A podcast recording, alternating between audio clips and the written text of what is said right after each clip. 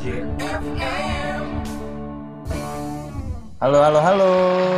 Selamat berjumpa kembali bersama kami PAJFM. Hari ini kita uh, memiliki konten sebelum season 3 ya Paula ya. Hari ini ya, kita Ya, benar mau... banget nih. Kontennya beda banget. Betul. Hari ini kita mau melakukan uh, pertemuan BKSN yang Pertama. Pertama. Betul sekali. Agak delay-delay karena ini kita lakukan secara Zoom ya. Ini agak delay-delay gitu. Nah, mungkin Paula bisa jelasin dulu nih apa sih BKSN itu?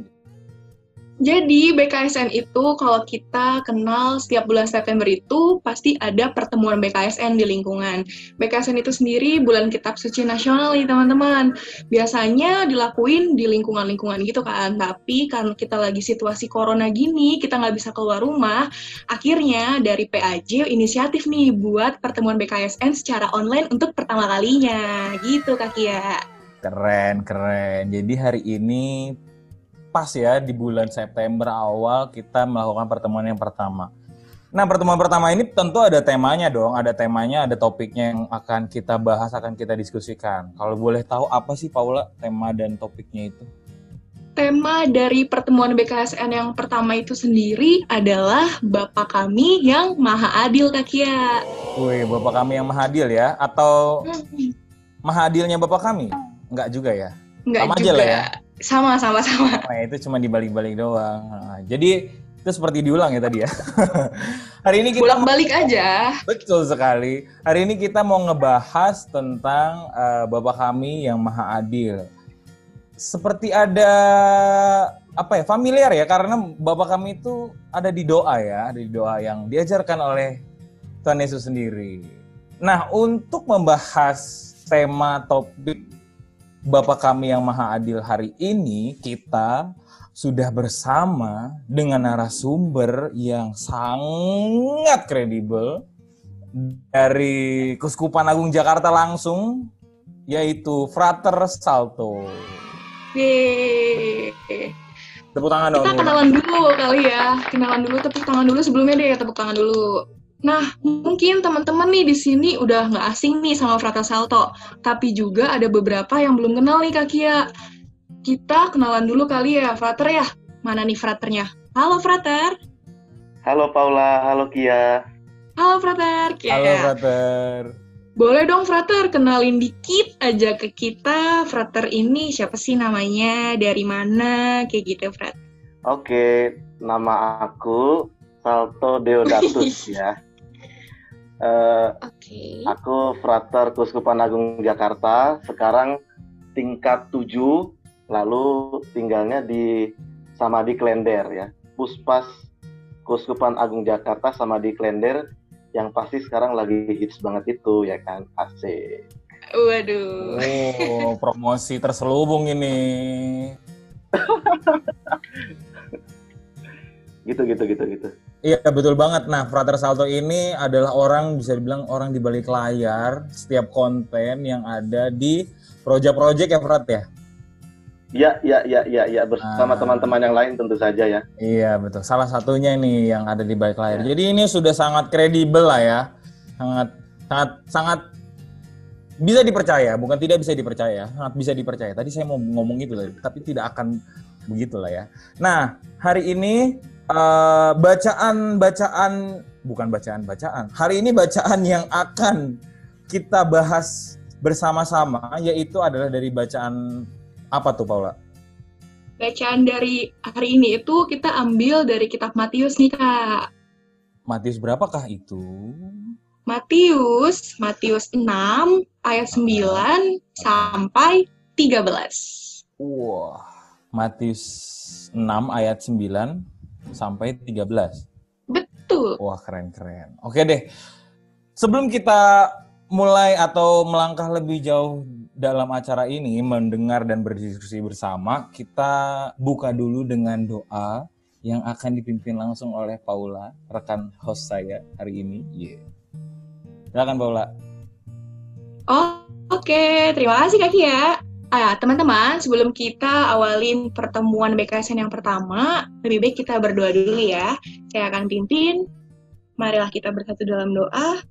Dalam nama Bapa dan Putra dan Roh Kudus. Amin. Allah Bapa yang Maha Adil, puji dan syukur kami panjatkan kepadamu. Terima kasih atas berkat yang kau berikan kepada kami, sehingga kami boleh berkumpul dalam ikatan cinta kasih. Kami mohon ya Bapa, berkatilah kami, bukalah hati dan pikiran kami untuk menggali kekuatan doa yang diajarkan oleh Putramu Yesus Kristus. Bantulah kami dan bentuklah kami menjadi anakmu yang mampu bersikap dan bertindak adil, khususnya kepada sesama kami yang memerlukan di saat-saat sulit seperti sekarang ini. Terima kasih ya Bapak, kami mohon tuntunanmu. Semuanya ini kami serahkan ke dalam tanganmu demi Kristus, Tuhan dan pengantara kami. Amin. Dalam nama Bapa dan Putra dan Roh Kudus. Amin. Oke, terima kasih Paula. Doanya luar biasa sekali ya. Wah, nih acaranya keren banget nih doanya. Kalau udah dibuka dengan doa yang luar biasa ini udah jaminan mutu lah, udah jaminan mutu ya. Oke, langsung saja kita langsung masuk ke bacaan kita hari ini. Silahkan Paula untuk membacakan bacaannya. Oke. Bacaan diambil dari Matius 6 ayat 9 sampai 13. Karena itu berdoalah demikian. Bapa kami yang di sorga, dikuduskanlah namamu. Datanglah kerajaanmu, jadilah kehendakmu di bumi seperti di sorga.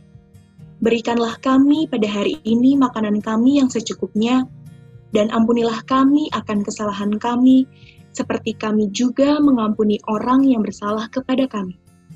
Dan janganlah membawa kami ke dalam pencobaan, tetapi lepaskanlah kami daripada yang jahat. Karena engkaulah yang empunya kerajaan dan kuasa dan kemuliaan sampai selama-lamanya. Amin.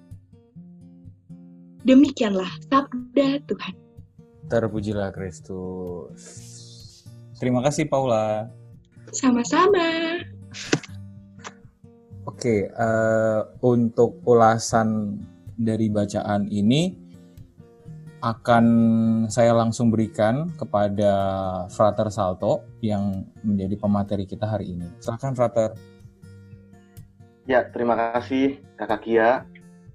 Kita dalam perjumpaan BKSN yang pertama ini merenungkan tentang doa Bapa kami ya, teman-teman semuanya. Dan kita menggunakan Injil Matius bab 6. Konteksnya itu kan sebetulnya eh, para murid itu minta tolong sama Tuhan, sama Tuhan Yesus, ajarin dong kita berdoa. Tuhan ajarlah kami berdoa. Kalau dalam Injil Lukas bab 11 ya, ada itu. Ketika murid-murid Yesus berkata, Tuhan ajarlah kami berdoa sama seperti diajarkan Yohanes kepada murid-muridnya. Jadi murid murid-murid ini minta tolong sama gurunya uh, supaya diajarkan bagaimana cara berdoa. Kita perlu melihat nih teman-teman semuanya. Siapa sih murid-murid Yesus itu ya? Nanti kemudian kita akan bisa melihat eh, di mana letak makna keadilan dalam doa Bapa kami. Kita akan bedah satu-satu. Pertama kita akan kenali murid-murid yang meminta tolong kepada Yesus agar diajarkan berdoa itu adalah empat orang ya empat murid pertama yang merupakan nelayan yang bekerja di sekitar Danau Galilea ya. Di situ ada Petrus tentu saja, ada Andreas, ada Yohanes dan juga Yakobus ya. Ini murid-murid empat murid pertama Yesus yang kerjaannya nelayan. Bayangkan tinggalnya uh, seperti kalau di Jakarta mungkin bandingannya dengan pantai ya di orang-orang Priuk gitu kan atau Fluid lah atau peak tapi yang yang udah dekat-dekat laut gitu ya dekat-dekat laut yang udah apa namanya bisa pergi apa namanya me, mencari ikan di laut. Atau kalau di danau saya itu karena saya orang Batak di Danau Toba ya bayangkan begitu situasinya. Nah letak keadilan dalam doa Bapak kami ya itu ada pada kata-kata berilah kami rezeki pada hari ini. Berilah kami rezeki pada hari ini. Berilah kepada kami uh, makanan yang secukupnya.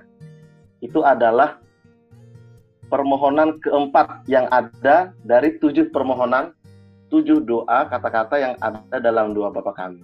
Berilah kami makanan yang secukupnya.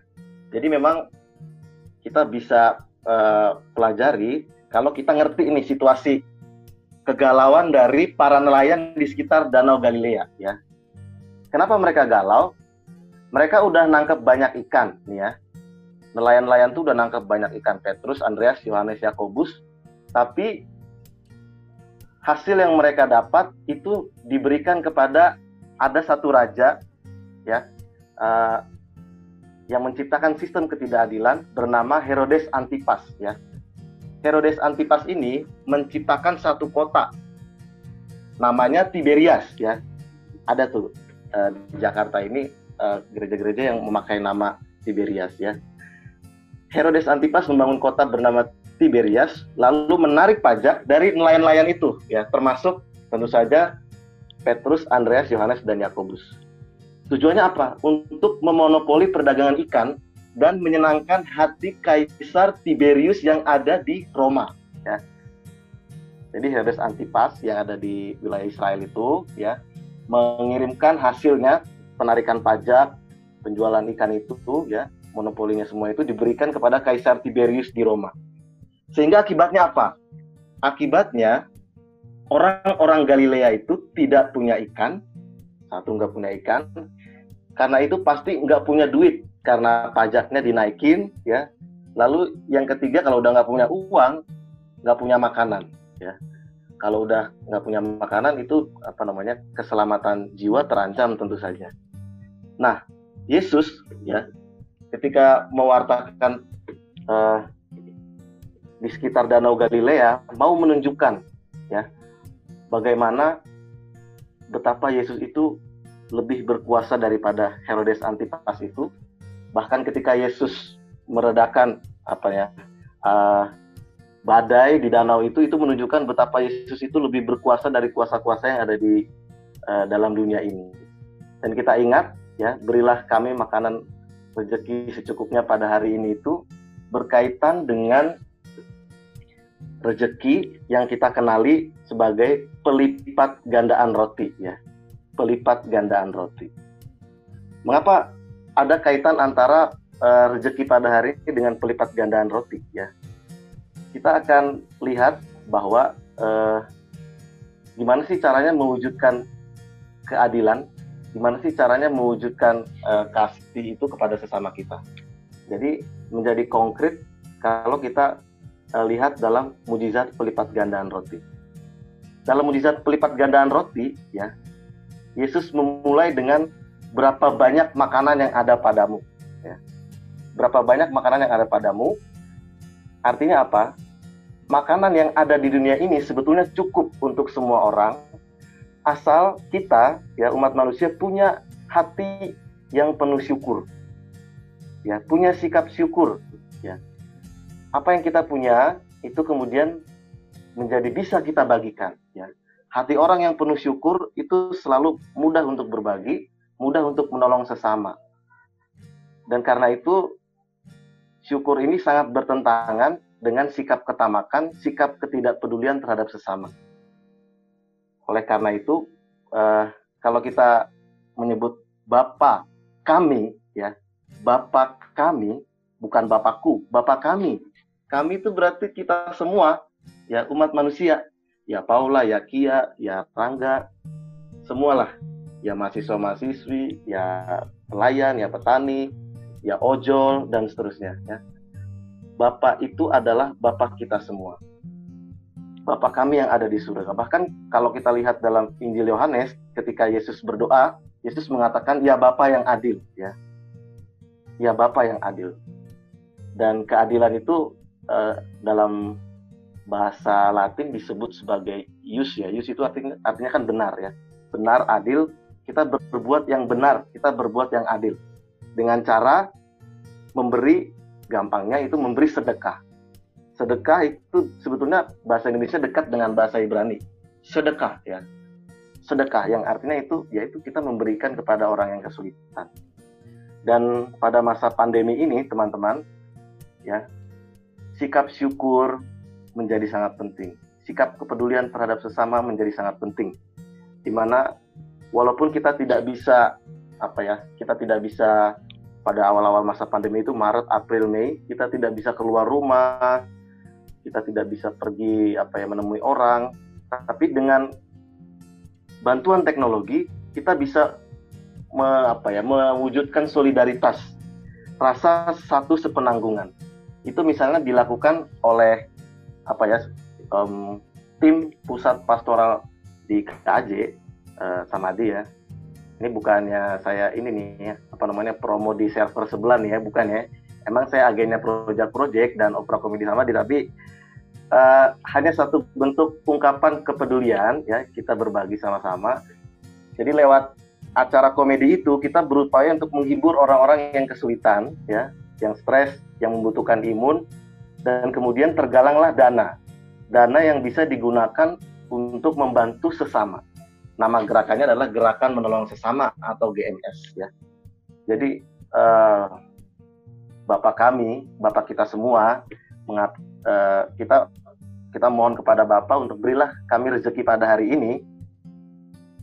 Artinya apa yang kita punya, yang kita punya itu, kalau kita bersyukur, kita akan mudah untuk berbagi.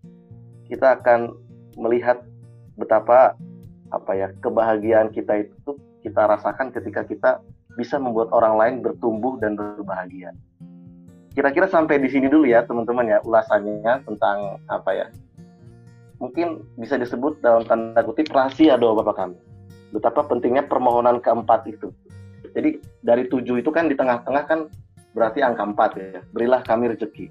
Nanti saya bisa uh, ulas lebih lanjut tentang susunan doa Bapak kami ketika hostnya uh, mengajak kita semua untuk berdiskusi dan berbagi bersama. Kayaknya kita cukup sampai di sini dulu untuk ulasan dari pihak frater. Monggo host, lanjut.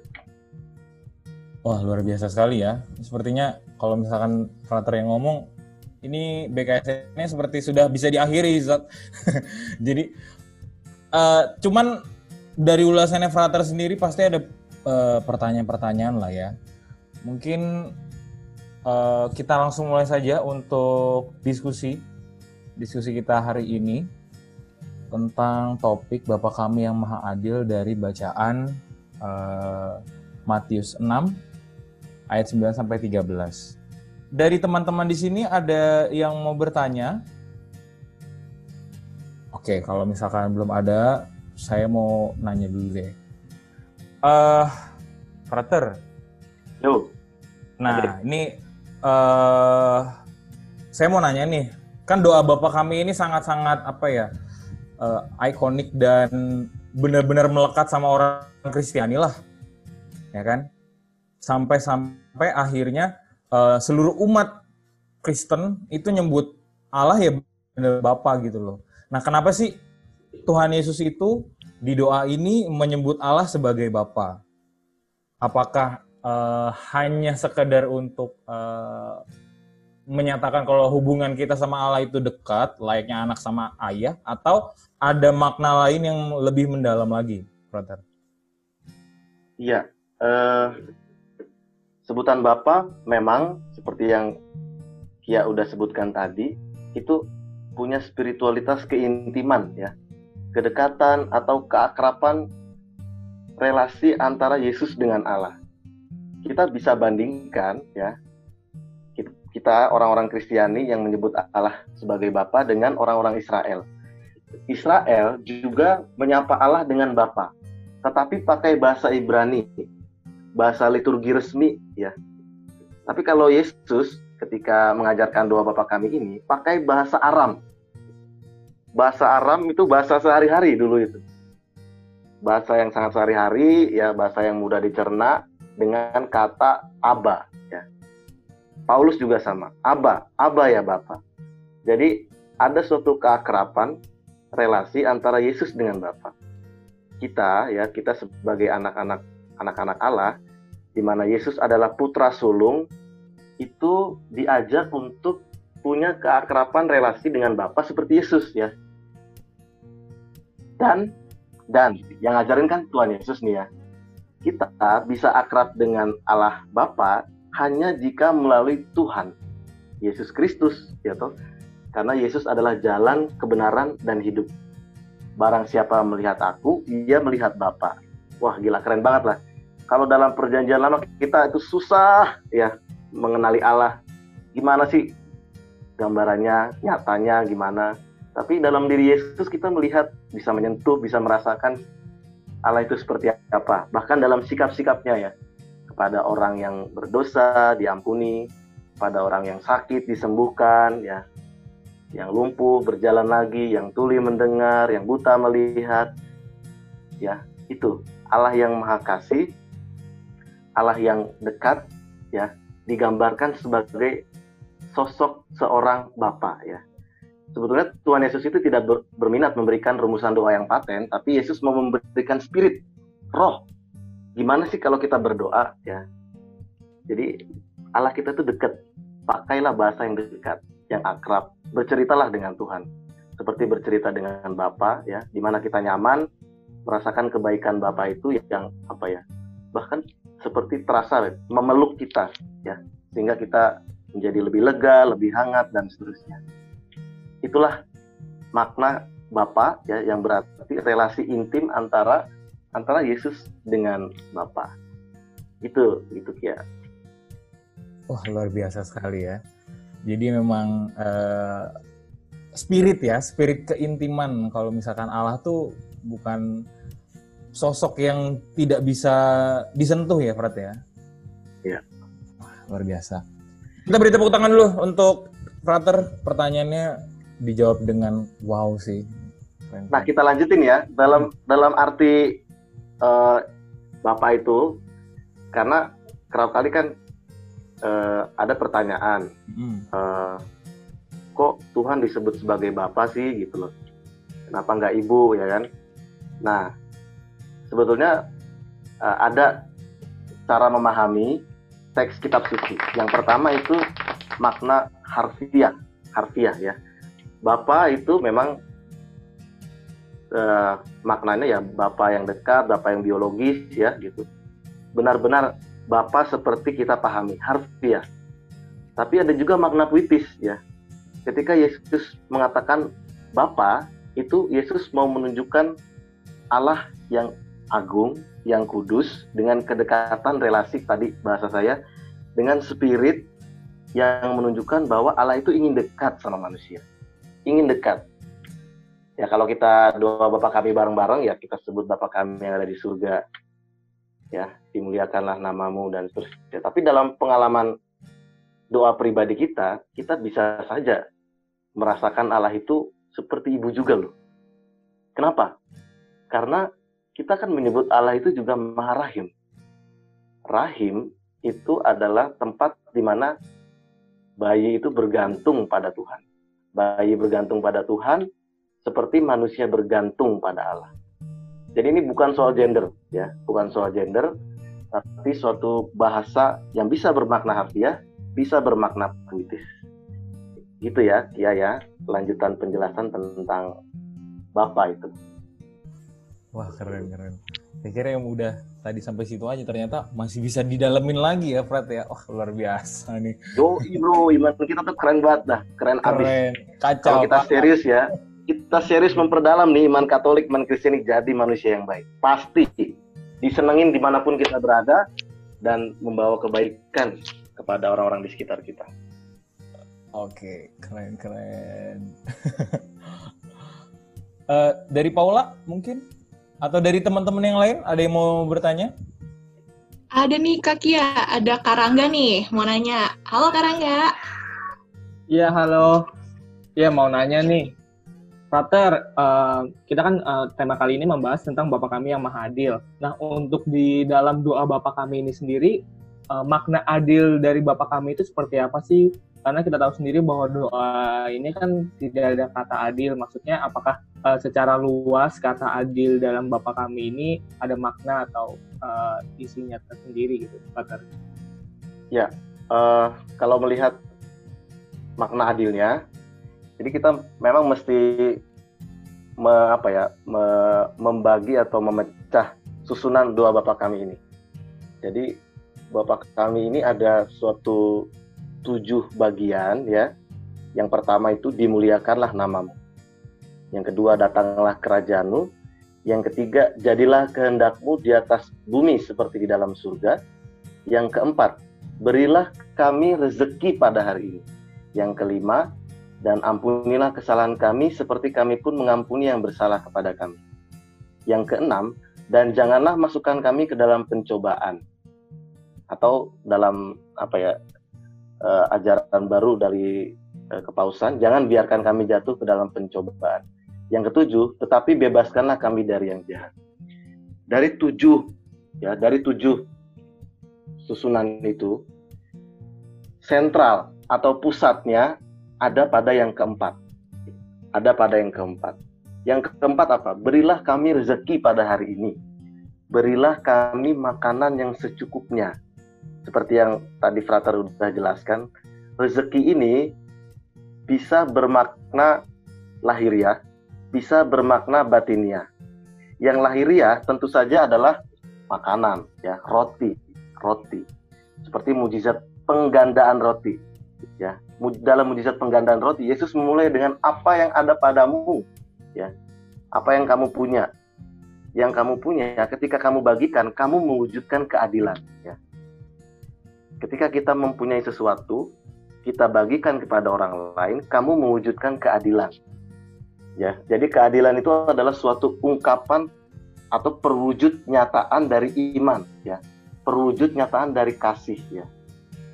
Kalau kita punya Bapak itu sebagai Bapak kami, kalau Bapak itu baik, penuh kasih, ya wujudkan ya. Dengan apa? Dengan cara berbagi, dengan cara memberi kepada sesama. Kalau Bapak itu adalah Bapak kami, ya. Artinya orang lain itu satu keluarga, satu kebersamaan dengan kita ya, dengan kita orang-orang Kristiani dan dengan demikian kita sebut sesama siapa pun itu sebagai saudara. Ingat Yesus mengatakan dalam Matius 25 apa pun yang kamu lakukan terhadap saudaraku yang paling hina ini kamu melakukannya untuk aku gitu. Jadi kami bapak kami yang menunjukkan persaudaraan antar manusia meminta kita untuk mengasihi saudara yang paling hina. Kelaparan. Orang-orang difabel. Orang-orang yang kehilangan pekerjaan ya. Orang-orang yang sakit lalu tidak punya biaya ya. Kita orang Kristiani diajak untuk apa ya mencari cara-cara kreatif. Termasuk tentu saja pasti dari dunia akademik bisa melakukan sesuatu. Contoh, uh, frater-frater sempat mikir gimana caranya kita mencari dana kuota atau pulsa untuk anak-anak sekolah yang nggak punya uang. Nah, dalam zaman begini gimana kita belajar dengan menggunakan internet ya? Kita butuh dana. Dan kalau terdengar cerita dari keluarga-keluarga sih rupa-rupanya sekolah di rumah atau sekolah online itu lebih mahal. Nggak tahu ya perhitungannya gimana tapi jajan mulu anak-anak ya lalu beli kuota dan sebagainya aduh mahal mahal mahal mahal berat mahal berat pusing gitu kata kata apa ya keluarga-keluarga yang tinggal di wilayah-wilayah yang sederhana nah coba artinya ada yang bisa kita lakukan ada panggilan untuk kita mewujudkan keadilan dengan cara apa? Dengan cara berbagi. Tadi seperti saya katakan, ya. Kita mewujudkan keadilan ketika kita membagikan apa yang kita punya. Dan yang kita punya itu apa ya? Nggak pernah kurang kalau kita hatinya itu penuh syukur lah. Kita rasa punya perasaan bebas karena kita tidak terikat pada apa ya? Pada penumpukan-penumpukan yang kadang-kadang membuat kita tidak bisa tidak bisa melihat bersama sebagai saudara. Kira-kira begitu sih, Tangga.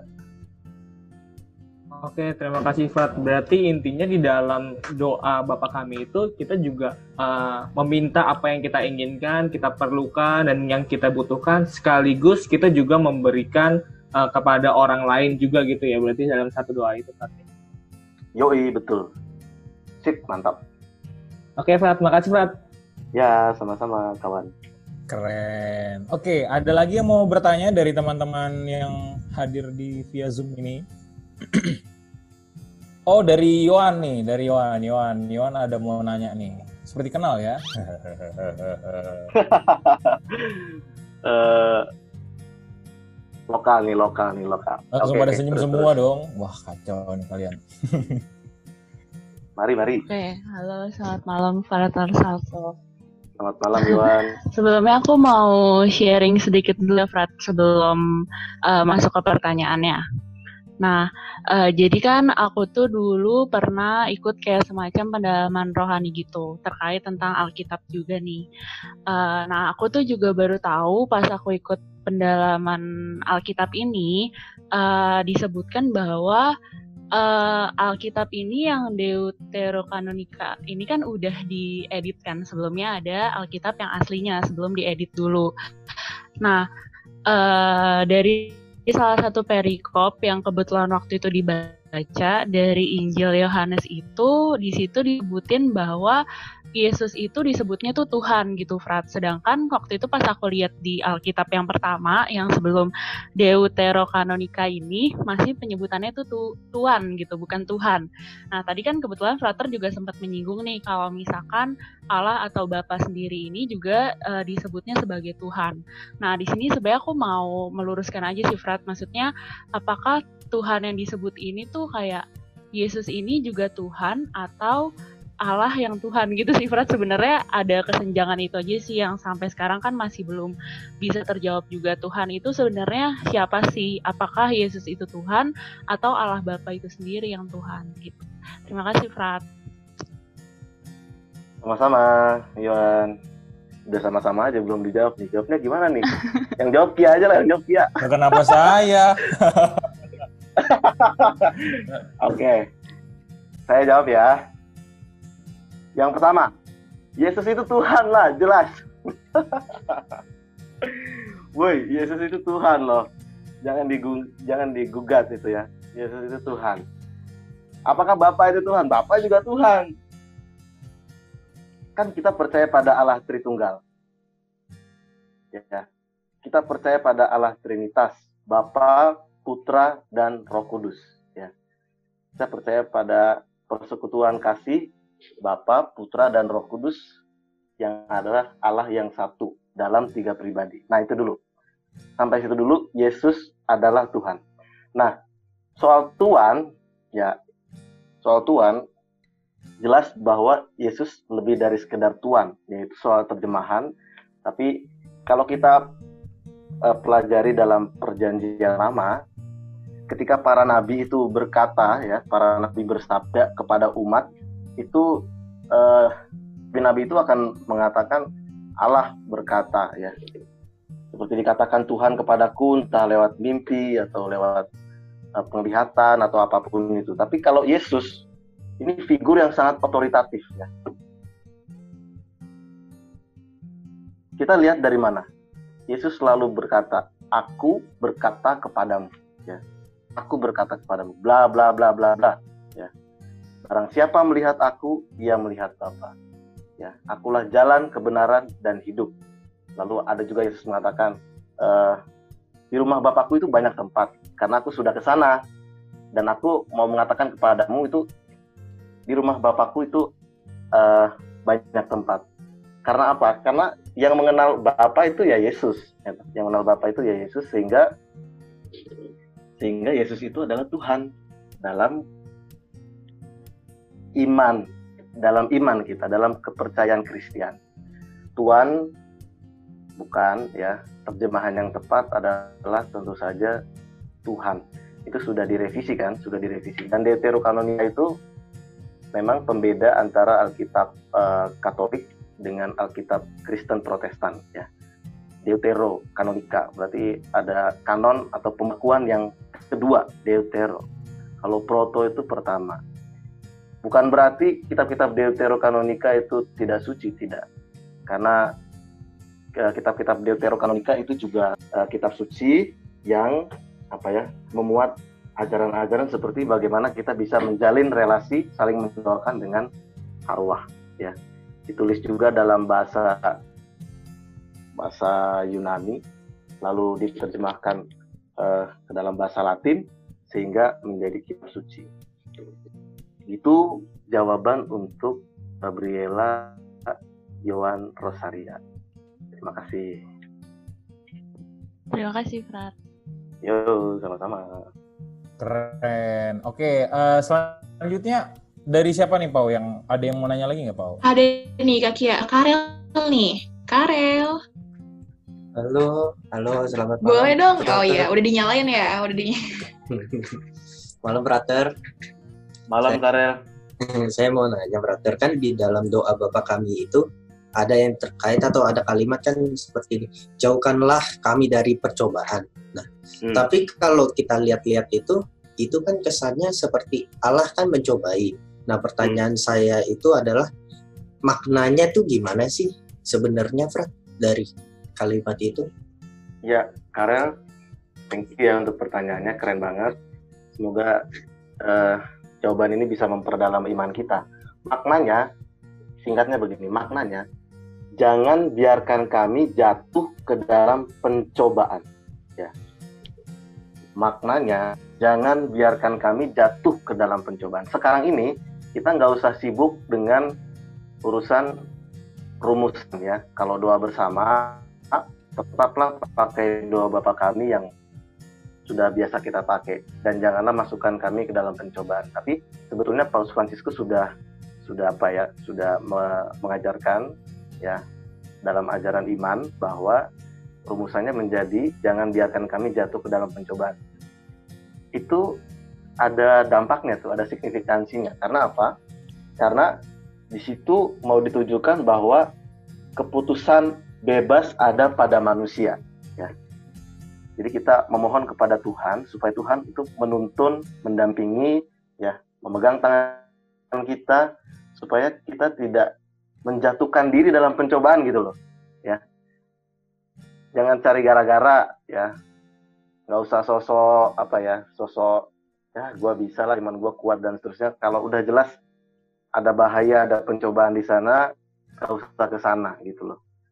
Dan mestinya iman sebagai pegangan hidup kita itu berbicara ya. Sehingga jangan biarkan kami jatuh ke dalam pencobaan. Jadi ada kebebasan manusia di sana. Bagaimana kebebasan manusia itu digunakan untuk mentaati kehendak Tuhan ya. Bapak kami kan jadilah kehendakmu. Jadi kita menggunakan kehendak kita untuk melakukan apa yang Tuhan mau. Dan kalau kita lakukan yang Tuhan mau itu bukan berarti kita jadi terbelenggu loh guys ah nggak bebas terbelenggu. Oh justru kalau kita taat pada satu hal yang paling penting dalam hidup kehendak Tuhan ya misalnya berbuat baik ya. Ada orang butuh bantuan kita di, di jalan misalnya katakanlah eh, kamu bertemu dengan seorang nenek yang butuh apa namanya untuk nyebrang lalu kamu abaikan begitu saja. Kamu kalau kamu menuruti apa yang uh, iman kita sampaikan dalam hati, pasti kamu akan bantu. Nah, itulah kamu melakukan kehendak Tuhan. Jadilah kehendakmu. Ya.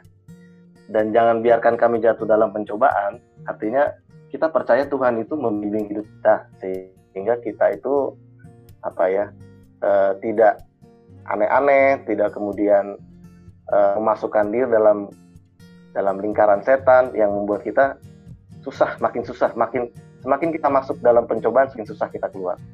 Dan itu pertobatannya semakin sulit. Jadi mari gunakan kebebasan kita untuk melakukan kehendak Tuhan. Gitu sih. Oke okay, thank you frater. Oke okay, Karel. Hmm. mantap. Uh, kita juga ini loh ya kalau frater sih kalau pertemuan BKSN ini kita sharing. Sharing itu beda sebetulnya misalnya sama diskusi. Kalau sharing itu kita pakai hati iya. pengalaman ya jadi uh, selain memang kita mencari dengan akal budi kita, tapi kita pakai hati juga pengalaman-pengalaman kita. Kapan sih kita me, apa ya merasakan kekuatan doa Bapak Lanjut, host. Oke, okay, Frater. Selanjutnya nih tadi ada Orif. Orif udah uh, meminta-meminta, udah kasih reaction di Zoom ini untuk bertanya. Silakan Orif. Halo Orif. Halo, selamat malam Frater. Selamat malam, Oris. Oke, aku mau nanya sih, kan emang materi kita yang hari ini tuh um, Bapak kami yang Maha Adil ya.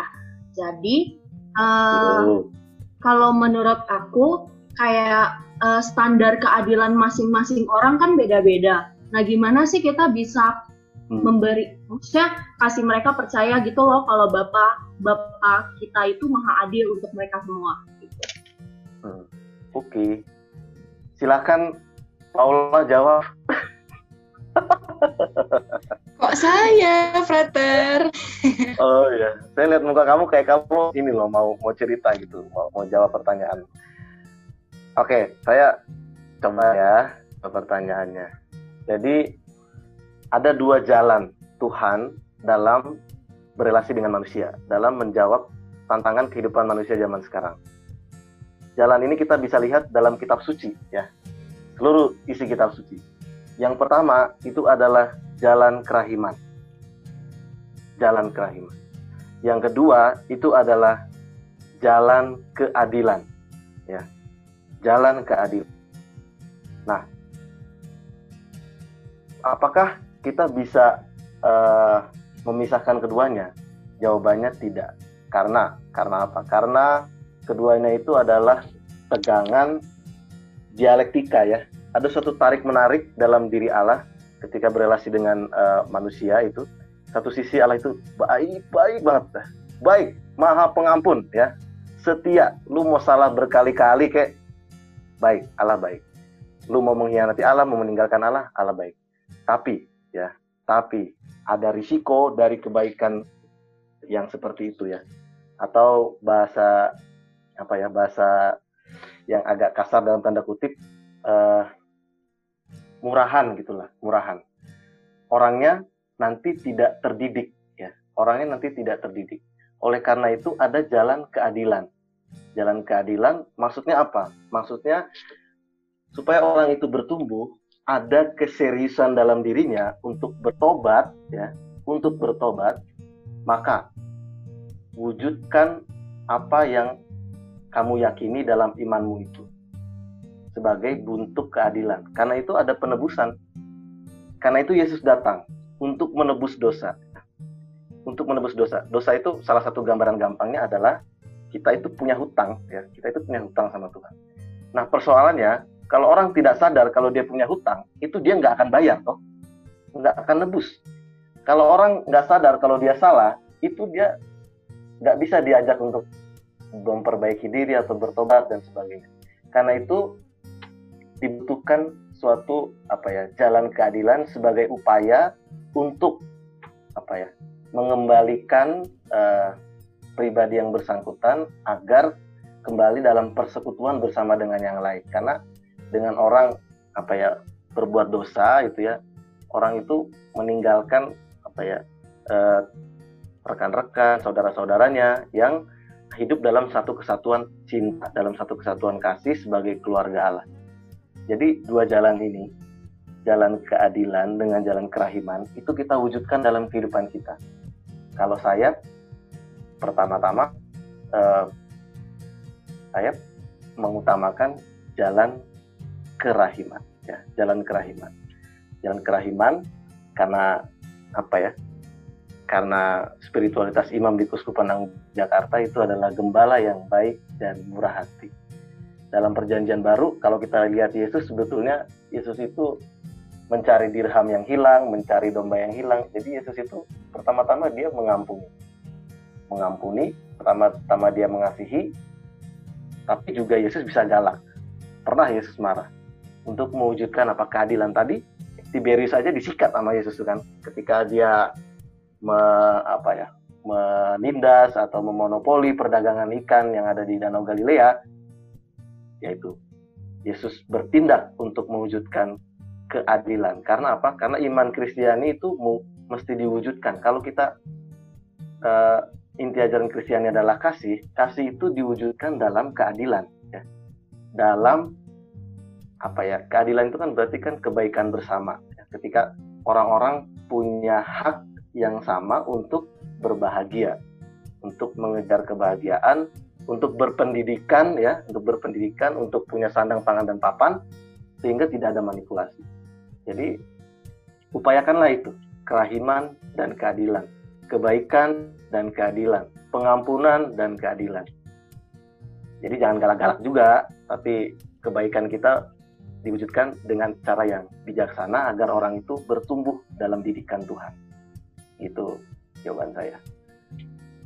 Oke, uh, keren sih ya. Jadi mesti balance ya, brother ya. Yoi. Iya, iya, iya.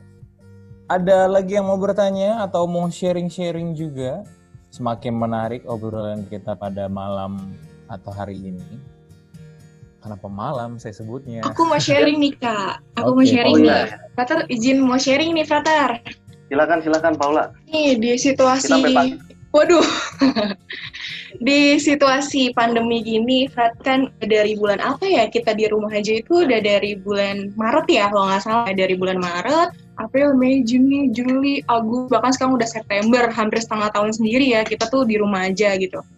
Kebetulan aku ini, sekarang aku kan tinggal di Bekasi, tinggal di Bekasi, uh, sekitar tetanggaku ini juga uh, nggak semuanya itu adalah dari keluarga yang, uh, apa namanya, yang berada gitu loh, Fred. Jadi ada yang uh, mereka itu rata-rata, ada yang pekerjaannya uh, penghasilannya pokoknya yang nggak rutin gitu loh Frat yang harian kayak gitu. Nah ketika biasa nih Frat namanya ibu-ibu mama tetangga kita suka ngobrol dong. Sorry uh, waktu itu pas mereka lagi ngobrol kebetulan ada aku Frat ada aku uh, mereka sharing gitu kan.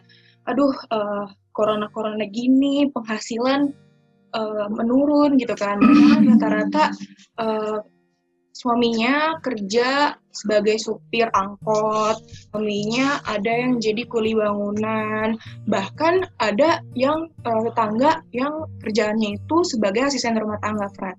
So, ketika mereka cerita, uh, karena corona ini penghasilan nggak ada.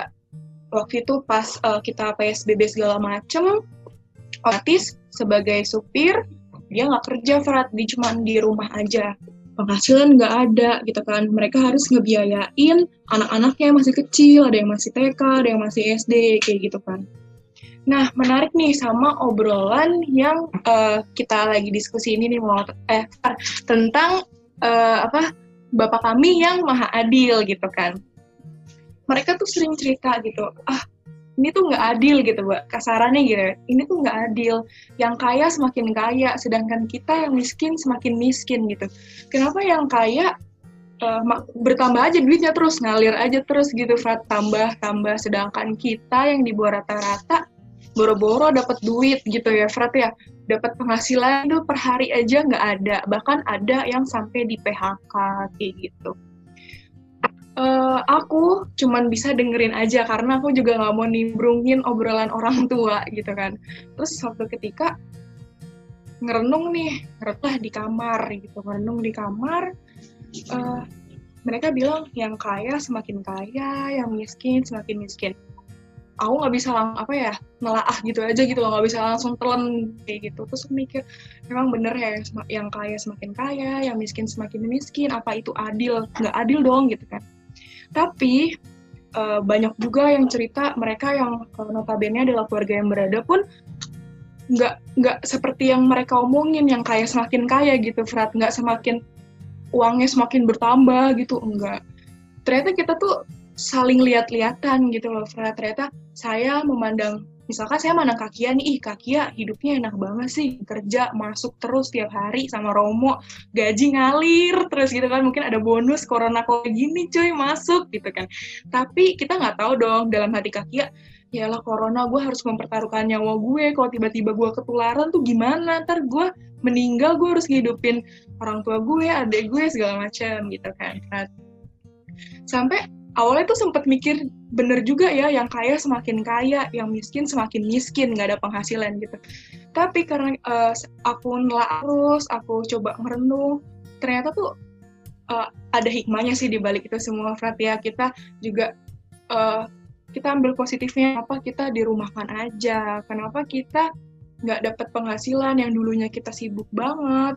Kayak nyentil diri sendiri sih Frat sebenarnya. Kayak dulu kan hampir jarang pulang ke rumah apa-apa sibuk mulu. Terus akhirnya mikir karena corona ini oh mungkin Tuhan itu pengen banget aku untuk uh, apa ya rehat sejenak gitu lah. Pengen rehat sejenak untuk apa ya Tuhan tuh pengen aku punya waktu uang untuk Tuhan. Kayak gitu Fat kayak gitu sih sebenarnya sharingnya.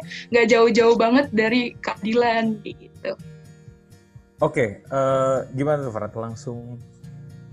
Iya, eksistensial ya. Gak mudah ya.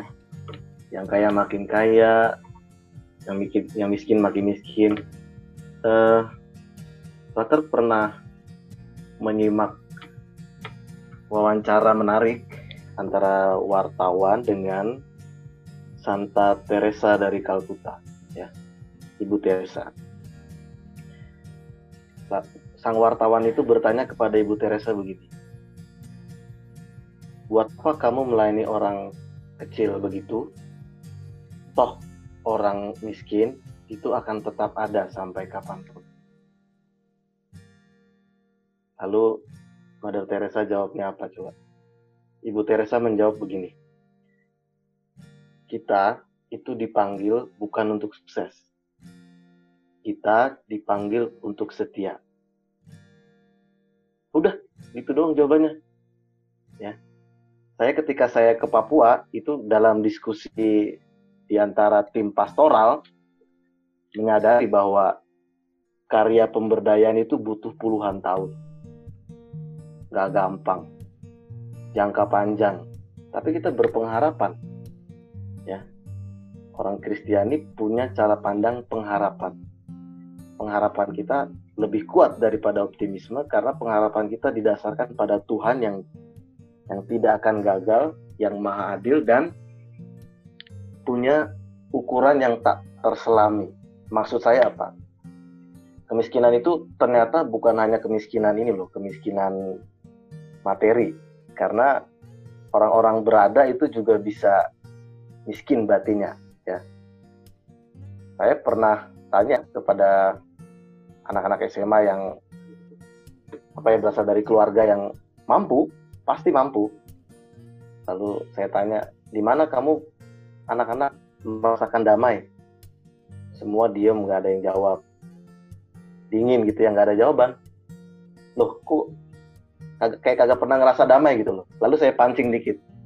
Di rumah damai nggak? Jawabnya apa? Enggak, frater, sama sekali nggak damai itu mereka orang kaya loh. Ya. Artinya apa? Ada kemiskinan batin juga. Dan ada juga kemiskinan moral dan seterusnya. Bahkan ketika dari pengalaman Frater nih ya, ketika Frater hidup di pedalaman, mereka orang-orang sederhana tapi bahagia. Ya. Mereka berkecukupan. Kita bisa melihat mereka seperti tidak punya sandang pangan papan, tapi mereka hidup dari ngambil makanan di hutan juga bisa ambil pisang dari pohon juga bisa, ubi di kebun bisa. Ya. Jadi itu loh. Dan kita percaya pada Allah yang punya kebijaksanaan tak terselami. Karunia pada orang-orang juga beda-beda, keluarga-keluarga beda-beda. Ya. Masalah orang beda-beda sehingga kita tidak bisa asal menghakimi pergulatan orang, masa lalunya dan sebagainya. Tiap keluarga punya tantangannya sendiri-sendiri. Ada kemiskinan materi, ada kemiskinan apa namanya moral, ada kemiskinan batin, macam-macam itu. Sehingga kita percaya pada apa ya, tiap orang punya prosesnya masing-masing dan dalam upaya untuk apa ya ber, berbuat kasih untuk melayani sesama yang kekurangan, panggilan kita bukan sukses, setia dan berpengharapan. Itu sih jawaban Frater. Masih tanggapan kali ya bukan jawaban sih sorry sorry tanggapan tanggapan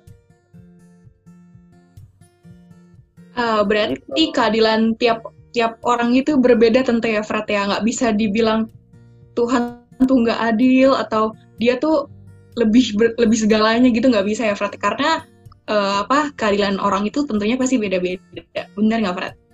Yoi percayalah pada penyelenggaraan ilahi bekerja samalah dengan rahmat Tuhan gitu Oke, siap. Keren banget. Oke, selanjutnya ada yang mau sharing lagi ya? Halo Paula, ada yang mau sharing lagi? Oh, Yohan nih, Yohan. Mau sharing lagi dia. Aku mau sharing lagi sih. Silakan. Yang jawab Kia aja ntar. Oke, terima kasih kesempatan. Ya, ya, ya, mari, mari. Uh, kalau dari aku sendiri sebenarnya mau sharing pengalaman pas lagi di kuliah sih Fran. Jadi ini ada uh, berkaitan juga dengan doa Bapak kami. Jadi uh, sebenarnya uh, sama juga sih, maksudnya dulu itu selama kuliah uh, aku sendiri tuh selalu kayak mikir gitu, kok teman-temanku uh, banyak ya yang pinter, kayak maksudnya uh, dalam dalam akademis gitu uh, khususnya. Tapi mereka tuh sebenarnya punya latar belakang yang kayak mungkin yang namanya berdoa aja tuh jarang, terus belajar jarang. Tapi kok mereka bisa ya, maksudnya kayak mungkin bisa dianggap lebih pinter, bisa unggul dalam segala hal kayak gitu. Dan bahkan ada sampai saatnya di titik di mana aku tuh kayak capek banget gitu ya namanya berdoa kayak gila ya nih orang bisa pinter banget tapi berdoa aja jarang. Maksudnya mempertanyakan keberadaan Tuhan kayak gitu-gitu. Sedangkan uh, aku yang selama ini maksudnya ya oke okay lah berdoa ya berdoa berdoa gitu. Intinya yang maksudnya jalannya selama ini mencoba untuk lurus-lurus aja gitu. Kenapa sih kok uh, punya nasib yang berbeda sama teman-temanku mungkin yang lebih pintar gitu? Nah terus uh, akhirnya setelah saat itu aku pernah kayak mungkin ini kayak merasa ditampar kali ya rasanya gitu. Maksudnya kayak ada dalam satu kondisi aku uh, kalau di fakultas aku sendiri itu kan kebanyakan tugas kelompok. Nah, ada di satu kondisi di mana saat aku presentasi tiba-tiba salah satu temanku yang biasanya uh, jago presentasi, jago apa-apa tuh pokoknya jago untuk presentasi segala macam menjawab pertanyaan itu dia ahli banget deh dan nggak masuk otomatis harus gantinya aku yang harus presentasi. Nah, di situ kan aku dengan persiapan yang minim segala macam yang minim tuh aku merasa kayak merasa khawatir, masa cemas. Di situ aku mencoba untuk, aduh doa apa ya, aduh doa apa ya, bener-bener udah nggak bisa mikir apa-apa sampai akhirnya aku mengulang doa Bapak kami berulang-ulang kali gitu. Bapak kami, Bapak kami, Bapak kami terus sampai pada saatnya aku dipanggil untuk maju presentasi. Dan ternyata efek dari doa Bapak kami yang sesimpel itu baru aku sadarin ketika aku selesai presentasi gitu. Yang tadinya aku pu mungkin punya pemikiran kayak, waduh gila gue nggak bisa jawab ini nih dosen nanya apa, gue mau jawab apa gitu maksudnya. Ternyata setelah aku uh, selesai presentasi dan aku bisa menjawab semua pertanyaan dosen dan ternyata di akhirnya aku mendapat maksudnya mendapat apresiasi yang cukup baik di situ aku baru sadar gitu Uh, dan itu tuh nggak cuma terjadi sekali gitu. Dan kebetulan beberapa kali aku mencoba itu lagi. Maksudnya kan ketika pertama kali berhasil tuh aku mikir kayak ah ini cuma kebetulan kali. Terus yang kedua kalinya aku nyoba lagi untuk selalu mendoakan bapak kami bapak kami bapak kami. Dan ternyata itu berefek lagi gitu. Bahkan sampai sekarang pun aku selalu seperti itu. Ketika aku merasa cemas ketika apa pun aku merasa khawatir aku mencoba untuk berdoa bapak kami gitu. Walaupun orang kan mikirnya kayak uh, Bapak kami itu doa yang sesimpel itu. Maksudnya simpel itu karena orang Katolik itu udah pasti tahu doa, doa Bapak kami gitulah ya. Dan itu jadinya tuh uh, ketika sekarang tuh aku baru sadar gitu loh, kekuatan dari uh, sebuah doa Bapak kami itu walaupun kita menganggap doa itu adalah doa yang simpel, tapi ternyata uh, ya efeknya itu nggak sesimpel itu. Bener yang tadi Frater bilang proses tiap orang itu emang beda-beda. Nggak ada sesuatu tuh yang kebetulan. Mungkin aja saat itu aku bisa bilang ini kebetulan kali dosennya lagi baik segala macam. Tapi ternyata di balik itu ada loh kekuatan doa bapak kami ini yang ternyata juga berefek gitu untuk kepercayaan diri aku untuk menurunkan tingkat tingkat kecemasan aku waktu itu kayak gitu sih. Kalau dari aku sendiri terima kasih. Sama-sama. Iya uh, sekarang sekarang nih ya pada zaman sekarang ini anak-anak milenial itu punya tipe nah ini dah punya tipe yang sama tipologi yang sama pada apa ya perangai anak-anak milenial. Dalam uh, satu buku yang saya baca ya pastoral digital in uh, in this age gitu ya. Sifat sifat itu apa? Compare and contrast ya. Karena kita sering melihat media sosial, kita sering melihat foto, kita sering melihat apa ya hal-hal indah yang ditampilkan dalam media sosial, kebahagiaan dalam tanda kutip yang ada di media sosial, lalu melihat kesuksesan orang lain, compare and contrast. Di satu sisi, milenial itu percaya diri. Di sisi lain, milenial itu gampang iri. Gampang minder gitu ya. Kalau tadi saya uh, sampaikan tentang cara Yesus melipat gandakan roti. Yesus memulai dengan apa yang kamu punya. Kalau kamu sadar apa yang kamu punya, uh, kekuatan yang Tuhan berikan kepada kamu, kamu akan merasakan suatu kepercayaan diri yang yang apa ya yang sangat kuat yang tak tergoyangkan. Kalau di seminari itu sering kali diingatkan bahwa apa ya kecerdasan orang itu macam-macam. Ada kecerdasan linguistik, ada kecerdasan logika matematika, ada kinestetik, ada spasial, yaitu ada musikal, ada eksistensial, ada natural, ada intrapersonal dengan orang lain, ada interpersonal kemampuan berdoa. Jadi cerdas dalam bidang akademik belum tentu cerdas juga dalam hubungan dengan sesama. Belum tentu cerdas juga dalam bermusik dan sebagainya. Tapi Bapak kita ya, kalau dalam Injil itu kan dikatakan uh, Bapak kita akan memberikan pada kita ya apa yang kita inginkan, eh, yang kita yang yang kita butuhkan lebih daripada kita kenali gitu loh. Lebih daripada yang kita kenali. Kalau saya sih yakin kalau Tuhan tuh lebih kenal saya bahkan daripada saya kenal diri saya sendiri. Yang sering kali terwujud dalam pengalaman-pengalaman. Uh, belajar dari sesama ya. Belajar dari sesama bukan berarti membuat kita jadi iri terhadap sesama kita bisa belajar dari sesama dan mengembangkan diri sepenuh-penuhnya dengan kebijaksanaan pengenalan diri kekuatanku apa yang bisa dioptimalkan maju terus. Tapi ada kerendahan hati, ya, kerendahan hati di hadapan bakat orang lain, kerendahan hati di hadapan kemampuan orang lain, sehingga kita bisa saling mengisi, berkolaborasi dan bersinergi. Saya yakin Bapak kita itu Bapak kita itu mengaruniakan rahmat yang berlimpah kepada setiap anak-anaknya, ya, seturut dengan kebijaksanaannya yang tak terhingga. Mantap jiwa raga. Oke deh, Frater. Terima kasih banyak untuk tanggapannya. Uh, saya rasa juga sudah bisa kita sudahi ya untuk pertemuan BKSN kita hari ini karena pembahasannya juga sudah oke okay dan mungkin Frater berkenan untuk kasih peneguhan kesimpulan untuk topik dan pembahasan kita hari ini, Frater? Oke. Okay. Uh, eh, ada tiga pokok dalam doa Bapak kami. Yang pertama, pokok pertama, kita semua adalah saudara. Karena kita menyebut Bapa kami. Kita saudara, kita satu keluarga, karena kita punya Allah yang satu yang mengasihi kita semua. Bapak kami.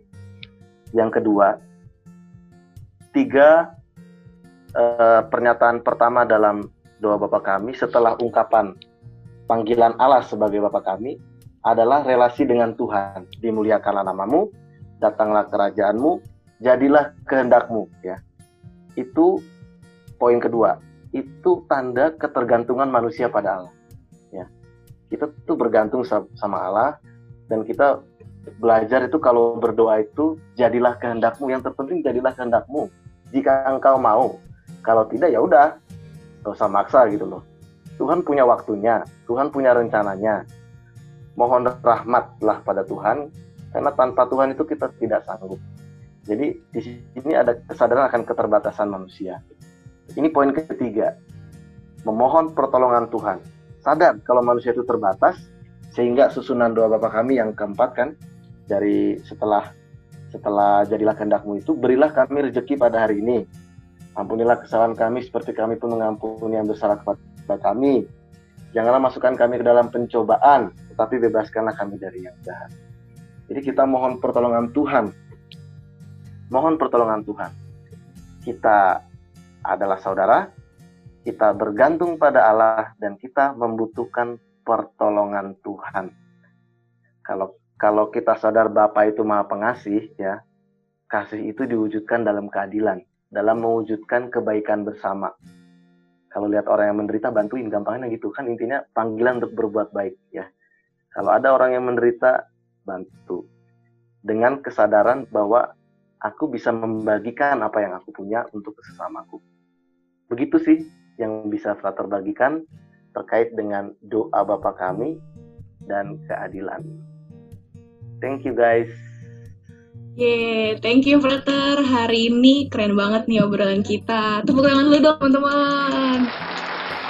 Nah, uh, makasih banyak nih Frater udah bersedia sharing, kasih materi ke kita dan juga teman-teman kita nih ada Orif, ada Karel dan juga ada Kayoan nih. Makasih banyak nih udah datang di pertemuan BKSN yang pertama. Nah, sekarang uh, langsung kita tutup doa aja kali ya. Yuk teman-teman kami jangan lupa doa kami. Oh oke okay, oke okay. kita doa bapak kami. Nah kita ambil sikap doa dulu. Marilah kita bersatu dalam doa, dalam nama Bapa dan Putra dan Roh Kudus. Amin.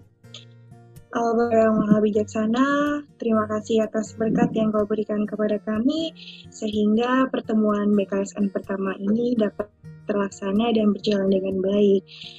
Engkau sendiri yang mendampingi kami, Engkau sendiri yang menonton kami dalam pertemuan kali ini. Kami mohon ampun ya Bapak apabila dari kami masing-masing masih kurang terbuka ataupun kurang memahami makna tentang keadilan dan menerapkannya pada kehidupan kami sehari-hari. Kami juga mohon uh, agar dari pertemuan hari ini kami semakin dapat memaknai makna keadilan itu dan dapat menerapkan dalam kehidupan kami. Berkatilah kami pula ya Bapak yang terlibat, yang mendengarkan uh, pertemuan BKSN pertama ini sehingga kami dapat sungguh-sungguh membawa kesegaran dan pembaharuan bagi kami ya Bapak, semoga uh, pertemuan ini dapat menjadi berkat bagi kami dan bagi sesama kami. Bapa kami yang ada di surga, dimuliakanlah namamu, datanglah kerajaanmu, jadilah kehendakmu di atas bumi seperti di dalam surga. Berilah kami rezeki pada hari ini dan ampunilah kesalahan kami, seperti kami pun mengampuni yang bersalah kepada kami. Dan janganlah masukkan kami ke dalam pencobaan, tetapi bebaskanlah kami dari yang jahat. Amin. Sekarang marilah kita uh, mendapat berkat dari Romo. Tuhan sertamu, dan sertamu juga. Semoga kita sekalian, orang-orang yang kita bawa dalam doa, niatan baik kita setelah pertemuan BKSN ini, selalu dilindungi dan diberkati oleh Allah yang Maha Kuasa, Bapa dan Putra dan Roh Kudus. Amin. Oke, terima kasih Romo Yogo atas berkatnya dan terima kasih banyak untuk Frater Salto sama teman-teman semua yang udah hadir di sini uh, untuk pertemuan BKSN kita yang pertama di minggu pertama ini udah selesai. Syukur kepada Allah ya. Nah, tapi jangan berkecil hati karena masih ada tiga minggu ke depan kita bakal ketemu lagi nih di BKSN online PAJ. Jadi tetap nantikan ya. Paula ada yang mau diomongin gak nih? Kok saya closing sendirian ya? Makasih sih, mau ngucapin terima kasih buat teman-teman yang dia nyempatin waktunya untuk ikut BKSN pertemuan dan, pertama kita nih. Betul, dan dengerin ya. Pokoknya tetap nantikan selanjutnya BKSN pertemuan selanjutnya uh, secara online juga di PAJ dan dengerin juga di podcast PAJ FM. Dadah. See you.